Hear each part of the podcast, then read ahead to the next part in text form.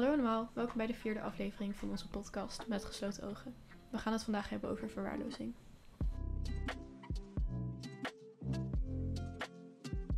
We zijn geen professionals en we proberen ook niet te doen alsof we dit zijn. Alle inhoudelijke informatie komt van verschillende soorten bronnen die we zelf gezien of gelezen hebben of bestaan uit eigen ervaring. We zullen zoveel mogelijk aangeven waar we informatie vandaan halen. In de beschrijving van elke podcast zal te zien zijn waar de aflevering over gaat. Lees dit van tevoren en besluit zelf of je de headspace hebt om naar gesprekken over deze onderwerpen te luisteren. We doen ons best om de afleveringen relatief luchtig te houden, maar de onderwerpen zijn soms best heftig. Houd hier rekening mee als je gaat luisteren. Ook zijn in de beschrijving en onze website links te vinden naar organisaties waar je contact mee op kunt nemen als je ergens mee zit. Ik zal beginnen met het uh, geven van definitie van verwaarlozing. En daarbij zal ik beginnen met psychische verwaarlozing. Uh, dat is wanneer ouders hun kinderen niet tegemoetkomen aan hun emotionele en pedagogische behoeften. En ze niet emotioneel en empathisch betrokken zijn bij hun kind. Psychische verwaarlozing is, iets anders dan psychische mishandeling, waarbij kinderen worden uitgescholden en gekleineerd. Um, bij psychische verwaarlozing geven ouders uh, een kind echt stelselmatig onvoldoende aandacht en genegenheid. Ze negeren de basale behoeften van het kind aan liefde, warmte, geborgenheid en steun. Een ouder die zijn kind psychisch verwaarloost, knuffelt het bijvoorbeeld nooit, troost het niet als het verdrietig is en negeert het als het om aandacht vraagt. Of is gewoon niet in staat om aandacht te geven. En um, ze spelen niet met het kind of luisteren eigenlijk niet als het kind verhalen vertelt of vertelt over hun dag en dat soort dingen.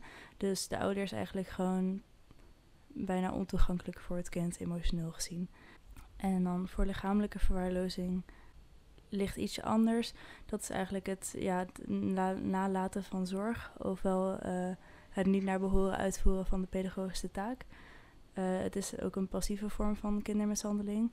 Dus hier komen ze stelselmatig onvoldoende tegemoet aan de lichamelijke basisbehoeften van het kind.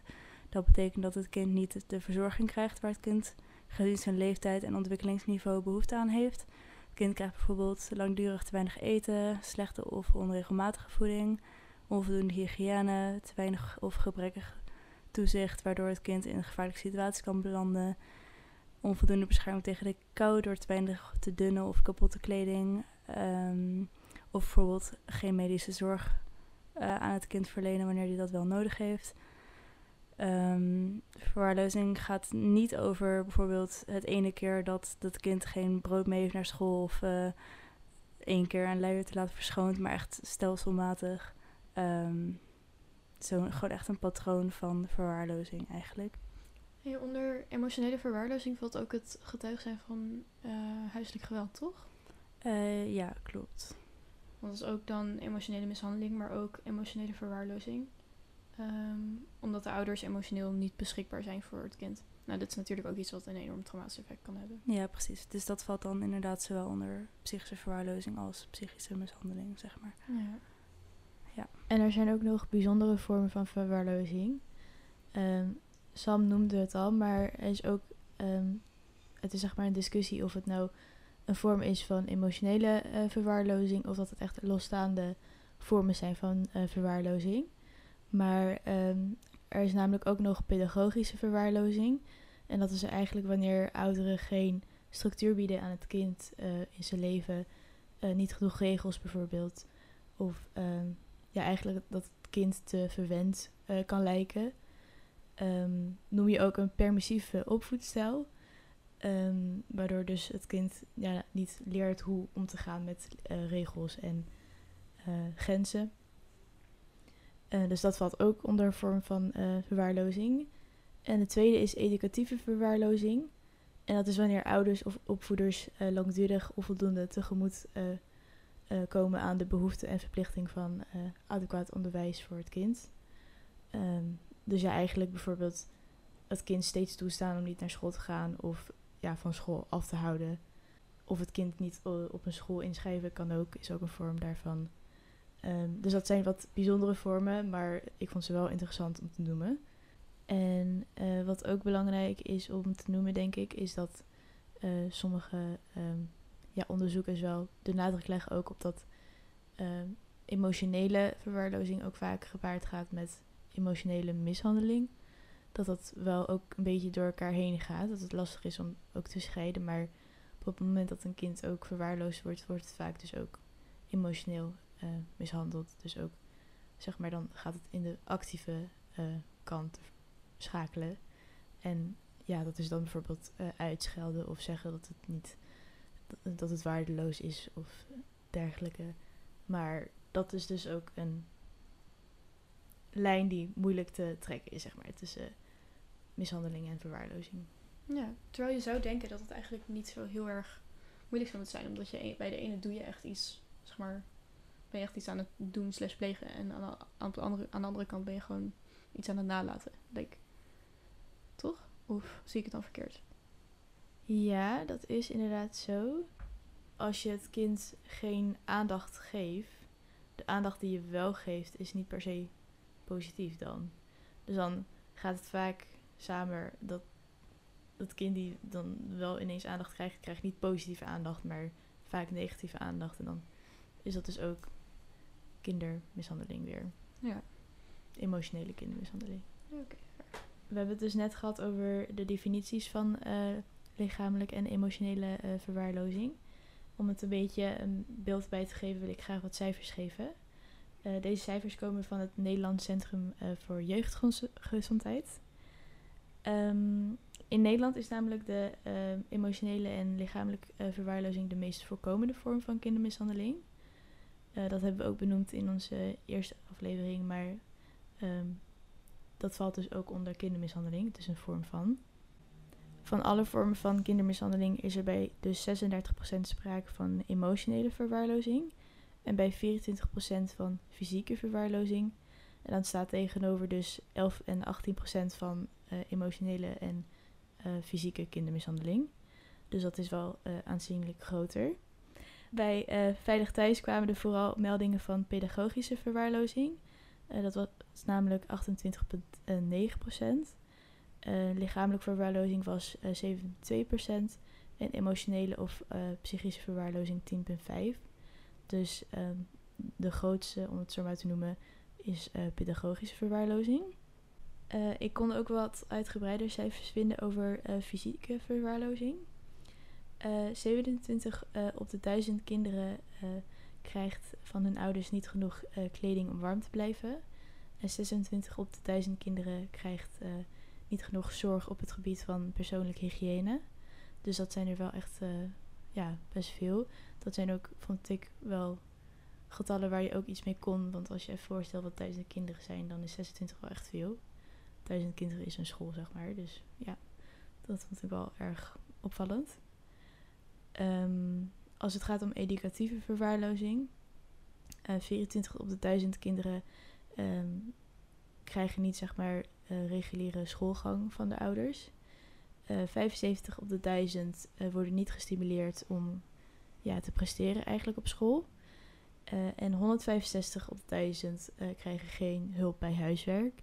Nou is het denk ik niet zo meteen dat als je geen hulp krijgt van je ouders bij je huiswerk, dat je emotionele verwaarloosd wordt. Maar ik denk dat dit echt consistente hulp is waar je echt, zeg maar, waar het kind echt niet vooruit komt en er gewoon niks ermee wordt gedaan. Ja, dat er echt een behoefte is waar gewoon niet aan tegemoet wordt gekomen. Ja, precies. En ook zeg maar, al kan het de ouder niet helpen, dan kan er ook begeleiding worden ingeschakeld. Dat gebeurt dan waarschijnlijk ook niet. Ja, precies. Ehm, en bij 62 van de eh 1000 kinderen eh, worden ouders ook niet echt betrokken bij school en bij de problemen en blijven ze eigenlijk heel onverschillig. En als het gaat om emotionele verwa- verwaarlozing, 61 op de 1000 kinderen eh, wordt niet gerustgesteld door hun ouders als er iets is. En 57 op de 1000 krijgt eh, geen hulp van ouders als er wat dan ook eh, als probleem gebeurt. Dus ja, dat vond ik interessante cijfers om wat meer een concrete idee erbij te geven. Ja, kun je toch een beetje een, een duidelijkere voorstelling maken van wat er dan precies speelt. En bij hoeveel kinderen dat speelt. Ja, zeker. Interessant om te horen, inderdaad. En ook, ehm, ik had gelezen dat bij eh, dat uit onderzoek blijkt dat psychische verwaarlozing zelfs het meest voorspellend is, ook voor eh, depressie en angsten op eh, latere leeftijd. Zelfs nog meer dan fysiek en seksueel misbruik. Dus fysiek geweld en seksueel misbruik hebben nog minder invloed op of je later vatbaarder bent voor depressie en angsten dan psychische verwaarlozing. Ja, terwijl eigenlijk psychische verwaarlozing de grootste kindermishandeling, zeg maar, soort Ja. die er plaatsvindt. Precies. En ehm, die vatbaarheid voor depressie en angsten, dat heeft ook te maken met veranderingen in het brein.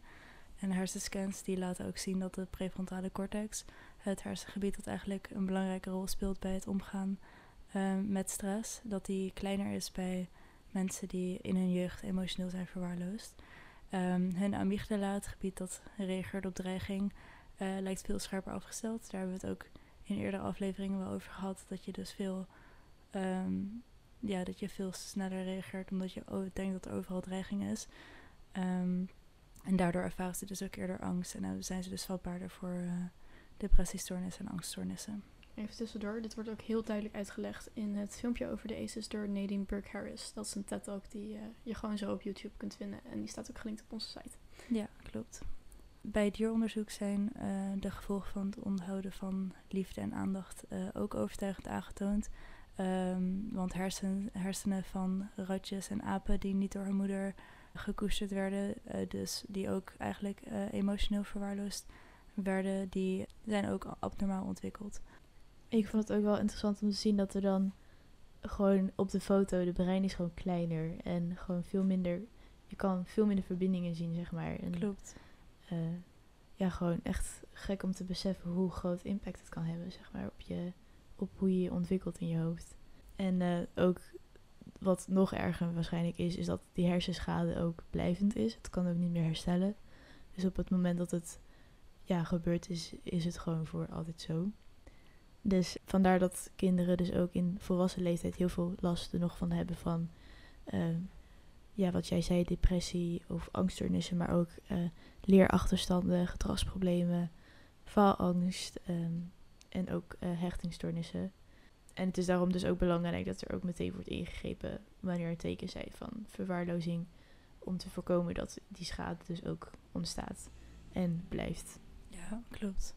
En ehm, er zijn dan ook nog bijvoorbeeld effecten bij wat meer lichamelijke eh, verwaarlozing. En dat ehm, zijn dan bijvoorbeeld dat ze slecht verzorgd haar hebben of slecht verzorgde huid, dat ze infecties hebben of luizen hebben die dan niet worden behandeld door hun ouders. Dat ze bijvoorbeeld eh, niet i- in bad worden gedaan of gedoucht worden, dus dat ze stinken of dat hun gebit niet goed verzorgd is. En ehm, dat kan ook allemaal op lange termijn nog medische effecten meedragen. Maar dat is wel, ja, gemiddeld gezien is dat wel wat makkelijker op te lossen dan emotionele verwaarlozing. En bij sommige kinderen zie je trouwens ook dat ze een vertraagde ontwikkeling hebben van bijvoorbeeld eh, hun spraak. Dus dat ze gewoon niet genoeg oefening krijgen met het praten met hun ouders. Dus dat, je dat, dan, dat ze dan veel later eigenlijk vloeiend leren spreken.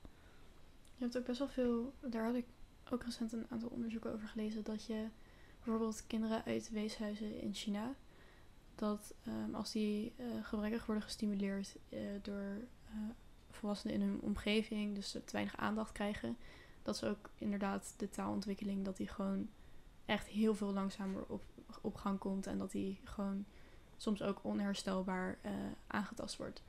Ehm, dus dat je bijvoorbeeld, ja, kinderen die dan geadopteerd zijn en naar Nederland zijn gekomen, die heel lang in een weeshuis hebben gezeten, dat die daar ook soms nog blijvende effecten, hoeft niet natuurlijk, maar soms ook nog blijvende effecten aan overhouden.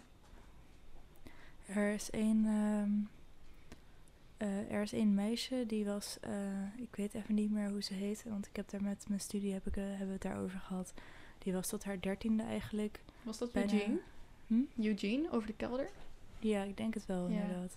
Dat die dus inderdaad tot haar dertiende volgens mij in mijn hoofd gewoon echt volledig, bijna volledig afgesloten was van elk contact, zeg maar. Dat ze alleen volgens mij met haar vader dat af en toe eten kwam brengen of zo. Ja, eten en water door Ja, de deur en dan weer dicht. En dat was het. En ehm, dat is natuurlijk ook wel heel erg, maar dat heeft ook wel heel veel. Ja, dat heeft ons ook heel veel geleerd over hoeveel verwaarlozing eigenlijk doet met een mens, zeg maar. Zeker tijdens zo'n kritieke fase van ontwikkeling. Want die heeft nooit meer echt goed leren communiceren, zeg maar, zoals wij dat doen. Omdat ze gewoon nooit heeft kunnen praten met andere mensen. Ja, en ook haar lichaam was anders gevormd, toch? Herinner ik me dat verkeerd? Dat zou goed kunnen. Ik weet de details niet meer heel goed. Ik weet Maar het ook niet meer precies, een tijdje geleden, maar ja. Nee, een heel duidelijk voorbeeld inderdaad. En voor de mensen die dat interessant vinden, zoek, zoek het vooral op. Volgens mij was het dus Eugene. Ehm, en dat schetst toch ook inderdaad dus wel heel duidelijk wat voor effect het allemaal kan hebben op je ontwikkeling. Ehm, en ja, dus ook welke effecten niet meer in te halen zijn. Is waarschijnlijk wel een extreem voorbeeld, denk ik. Oh, super extreem voorbeeld. Ja, je zal, dit, is, dit is echt een uitzonderingsgeval. Van, vandaar dat Sam en ik denk ik allebei hierover hebben geleerd in onze studie. Van dit, dit gebeurt bijna nooit, gelukkig. Heel erg gelukkig. Ehm, maar ja, weet dat dus ook. Het is geen standaard situatie. Wat ook eh, goed om te noemen is, denk ik, is dat ouderen dan ook eh, medische hulp dus weigeren. En dat kan daardoor ook leiden tot dat een kind dus met ziektes blijft die dus niet behandeld worden. Wat ook later heel veel schade kan uh, achterlaten. en ook bijvoorbeeld als ze dan wel naar de arts gaan, dat ze de medicatie niet geven of geen tijd nemen daarvoor of niet zorgen voor een kind. Dus ja, dat ze dus onbehandeld blijven voor misschien wel ernstige ziektes. Ik heb het even opgezocht. Het kind heet Jeannie. En uh, ja, wie zat op zich enigszins in de buurt. Die was dus geboren in 1957 in Amerika. En die um, ja, is bijna als, als dier gehouden, zeg maar, door haar vader.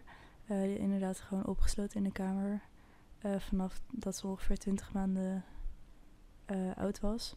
En die is dus eigenlijk. Um, uh, die is ook inderdaad vastgebonden met haar armen en benen. En niemand kon met haar interacteren eigenlijk. Um, en dat heeft dus geresulteerd in uh, echt een hele reeks aan problemen voor dat kind. Ook gewoon de rest van haar leven eigenlijk. Um, en toen ze 13 jaar was en 7 maanden is ze toen uiteindelijk uh, daar uit huis gehaald. Um, maar als, je, uh, als, dat interessant, als dat jullie interessant lijkt, dan kun je dus opzoeken Genie, uh, Feral Child wordt, het genoemd, wordt ze genoemd. Uh, en dan er is ook een hele Wikipedia-pagina over die het met allemaal links naar dingen. Dus dat is wel zeker interessant om te bekijken. Um, dan een stukje over de psychologische effecten. In een publicatie van uh, Pauline de Vries en Sophie van Houwelingen komt naar voren dat ondanks het sterk bestaande idee dat kin uh, kindermishandeling en seksuele mishandeling als veel erger worden ervaren, emotionele, mishandeling en verwaarlozing vaak net zulke schadelijke of schadelijkere effecten kunnen hebben. Dit heeft Sam ook al eerder uh, in de podcast gezegd, maar ik denk, dacht ik herhaal hem dus nog even, omdat het iets is wat mensen niet echt veel verwachten. De reden waarom dit zo is, is waarschijnlijk, al dus Movisie, het feit dat kinderen vaak gaan geloven dat de nare dingen die ze herhaaldelijk verteld wordt kloppend zijn. En dit is iets wat voor je ontwikkeling, voor je zelfvertrouwen, voor allerlei dingen gewoon ongelooflijk schadelijk is. Ook zoals al net zei, is vroege blootstelling aan verwaarlozing uh, geassocieerd met verhoogd risico op het ontwikkelen van psychologische stoornissen zoals depressie en angststoornissen.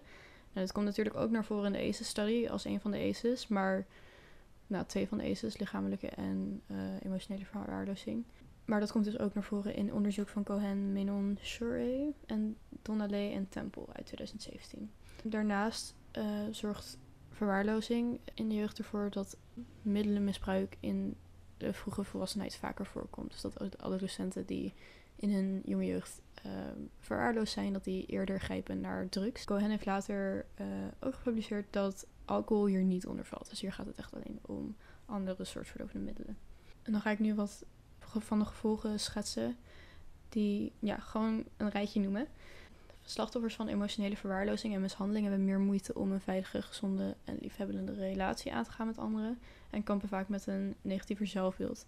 Nou, dit is omdat ze heel vaak het idee hebben gekregen dat bepaalde negatieve dingen over hunzelf um, kloppend zijn. En ja, dat gaat in je zitten, dat komt moeilijk uit je. Ze zijn daarom ook gevoeliger voor sociale dreiging, uitsluiting en afwijzing. Daarnaast uh, worden ze ongevoeliger of raken ze afgesneden van eigen gevoelens en behoeften. Dus ze zetten zichzelf sneller op de eerste, of niet op de eerste, op de tweede, derde, vierde, vijfde, zesde, honderdduizendste plek. Um, ze hebben ook vaker het gevoel dat er iets ontbreekt, maar niet, dat ze niet goed weten wat het nou precies is. Geven aan zich leeg te voelen van binnen um, en moeite te hebben met het ontwikkelen van talenten. Um, ze raken makkelijk overweldigd of ontmoedigd. ehm, hebben vaak een laag gevoel van eigenwaarde, zijn perfectionistisch, hebben, zijn enorm gevoelig voor afwijzing en hebben een gebrek aan duidelijkheid over verwachtingen van anderen en verwachtingen voor zichzelf. Nou, dit is iets wat ik ook wel heel erg herken in mezelf. Ehm, ik weet dat ik zelf heel erg veel waarde hecht als mensen duidelijk zijn over wat ze van mij verwachten. Ehm, en dat ik ook zelf, voor mezelf heel duidelijk he- wil hebben wat ik van mezelf verwacht. Ehm, ja, ik denk dat ook mensen die niet verwaarloosd zijn, dit, een aantal van deze dingen misschien wel heel mak- makkelijk in zichzelf zullen herkennen. Ja, volgens mij is dit wel iets wat, eh, wat iedereen natuurlijk tot op zekere hoogte heeft. Maar ik denk dat het inderdaad wel gewoon wat extremer, of nou extremer, gewoon wat meer is dan Ja. als je, ja. Je moet ook bedenken dat het zeg maar. Het zijn negatieve gevolgen. Dus ik ben ja, ik- kan wel perfectionistisch zijn, maar beperkt me niet per se in mijn leven. Maar vaak is het dan dat het beperkingen zijn en niet per se zomaar een karaktereigenschap bijvoorbeeld. Ja. Dus ik kan heel erg hebben met dat perfectionisme dat het ook enorm eh, omslaat in faalangstigheid. En dat het gewoon zo beperkend wordt dat mensen paniekaanvallen krijgen of enorme blackouts hebben. Of nou ja, gewoon voor sporten bijvoorbeeld gewoon helemaal dichtslaan en dan niet meer zo goed kunnen functioneren als ze zouden kunnen doen, zeg maar. Ik denk dat dat iets wat veel vaker voorkomt met kinderen die eh, verwaarlozing hebben meegemaakt. Maar nogmaals, het vergroot de kans. Het, is, het wil niet zeggen dat als iemand dat meemaakt, dat er dan sprake is geweest van dus verwaarlozing. Dus hou dat in je achterhoofd. Zeker. En nogmaals, dit is dus los van alles wat de combinatie van ESS tot gevolg kan hebben. Ehm, dit zijn gewoon losse effecten, losse mogelijke psychische effecten van ehm, emotionele en lichamelijke verwaarlozing. We hebben het ook niet genoemd bij ehm, de fysieke eh, gevolgen, maar ook wat Vam zei, eh, volgens de ACEs-study en eh, ook onderzoek is het dus ook bewezen dat je dus meer kans hebt op chronische ziekte, chronische pijn, klachten, diabetes. ehm, ja, het rijtje dat we eigenlijk elke keer weer noemen. De psychosomatische klachten zullen er ook vast weer bij zitten. Precies. Ja, 100 eh, procent. dus dat geldt dus ook natuurlijk voor emotionele en fysieke verwaarlozing. Ehm, we gaan het in, in de andere aflevering heb je gemerkt dat we het niet over, of nou ja, zeer beperkt over signalen hebben gehad. Ehm, dat het, omdat we later ehm, in de podcast afleveringen hier een hele aflevering aan gaan wijden. Dus dan hoor je daar veel meer over. Maar omdat verwaarlozing heel duidelijk bepaalde signalen heeft, zullen we daar eh, nu ook heel even kort op terugkomen. het zijn wel combinatie van, zeg maar. Het is niet dat als jij één van die signalen ziet, dat er dan meteen sprake is van verwaarlozing. Maar als er vaak sprake is van meerdere eh, signalen. Eh, de eerste zijn eh, verwondingen en brandwonden die veroorzaakt zijn door oefenende toezicht. Ehm, ook als het kind voortdurend infecties heeft, zoals schimmel, zoals Samantha ook net zei, luis, maar ook schurft, zonder dat de ouders daar iets aan doen. Ook als het kind inadequaat schoenen of kleren draagt voor het weer of voor zijn maten. Als het kind niet eh, ja, lekker ruikt eigenlijk of er niet eh, schoon eruit ziet. Als er sprake is van groei- en ontwikkelingsachterstand ten gevolge van structurele lichamelijke eh, of emotionele verwaarlozing. Als de ouders dus niet therapietrouw zijn met het kind en de medicatie niet geven die het nodig heeft. Ehm, als het ouder en kind herhaaldelijk niet verschijnen zonder bericht van eh, vervolgafspraak en controles. Ehm, ook als het ouder dus niet zeg maar de eh, jeugdgezondheidszorg eh, volgt van bijvoorbeeld vaccinaties. Dat eh, staat daar ook, valt daar ook onder. En als ouders medische diagnostieken weigeren ehm, en niet willen dat een arts ja, handelingen uitvoert. En als laatste als het kind heel veel school mist. Dat zijn signalen van eh, eh, lichamelijke verwaarlozing. Eh, zijn ook wel, zeg maar, wat we net genoemd hebben, de gevolgen. Maar wanneer je dat dus ziet, zijn het wel echt bewezen tekens van eh, verwaarlozing. En dit is dus ook weer niet wanneer het incidenteel voorkomt, maar echt gewoon echt een patroon wordt, Ja. zeg maar. Structureel. Ja, precies. En dan heb je natuurlijk ook nog kenmerken van psychische of emotionele verwaarlozing. En dat ehm, ja, bij die hele jonge kinderen, dus tussen de 0 en de 4 jaar, gaat dat ehm, bijvoorbeeld om dat de ouders eh, ja, doorgaans het huilen en andere signalen van ja, dat het kind onrustig is of ontevreden is, dat ze dat negeren. Ehm, Of dat ze dus negeren dat ze als ze om hulp vragen of aandacht vragen, warmte of geruststelling vragen. Als je dat soort dingen ziet, dan kan dat een teken zijn. Eh, of als ze dus geen aandacht, genegenheid, emotionele steun en bevestiging eh, eh, geven. Ehm, dus als ze gewoon emotioneel niet beschikbaar zijn voor het kind. Ook als het kind daarom vraagt. En bij oudere kinderen is dat dan ehm, ja, rond basisschoolleeftijd. Als de ouders ehm, geen stimulans bieden om het kind zich te laten ontwikkelen. Als ze geen mogelijkheden bieden om contact te leggen met leeftijdsgenoten. Zoals niet buiten mogen spelen met hun vriendjes of dat soort dingen. Ehm, of als ze hele extreme, eh, strenge regels eh, bij het kind opleggen. Ehm, of als ze juist helemaal geen regels eh, bij het kind neerleggen, waardoor ze helemaal geen structuur hebben waar ze wel behoefte aan hebben. En ehm, als ze dus inderdaad bijvoorbeeld heel vaak niet op school komen of zo, dat valt ook onder psychische of emotionele verwaarlozing. Bij de ouder eh, zijn er ook nog een aantal signalen als bijvoorbeeld ehm, als ze de jeugdige aanwezig laten zijn eh, bij ongepaste handelingen of activiteiten zoals eh, pornografie kijken of het beoefenen van prostitutie of het gebruiken of verhandelen van drugs. Ehm, dat valt ook onder emotionele of psychische verwaarlozing. Of als ze dus alcohol of drugsmisbruik bewust toestaan of toelaten.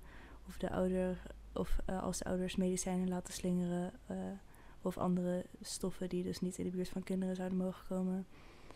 Ehm, of als ze dus de, het kind ehm, juist zo erg in bescherming nemen dat ze dus echt niks meer mogen. Dus dat valt ook een beetje onder te strenge regels opleggen. Maar ehm, dat kan ook uit bezorgdheid komen. Dus dat, het dat is dat de ouder het kind probeert te beschermen. Maar als dat in zo'n extreme mate wordt gedaan, dat het dan onder emotionele verwaarlozing valt. Maar dat ze dan dus niet met hun leeftijds, leeftijdsgenootjes kunnen spelen en zich niet eh, kunnen uiten als kind.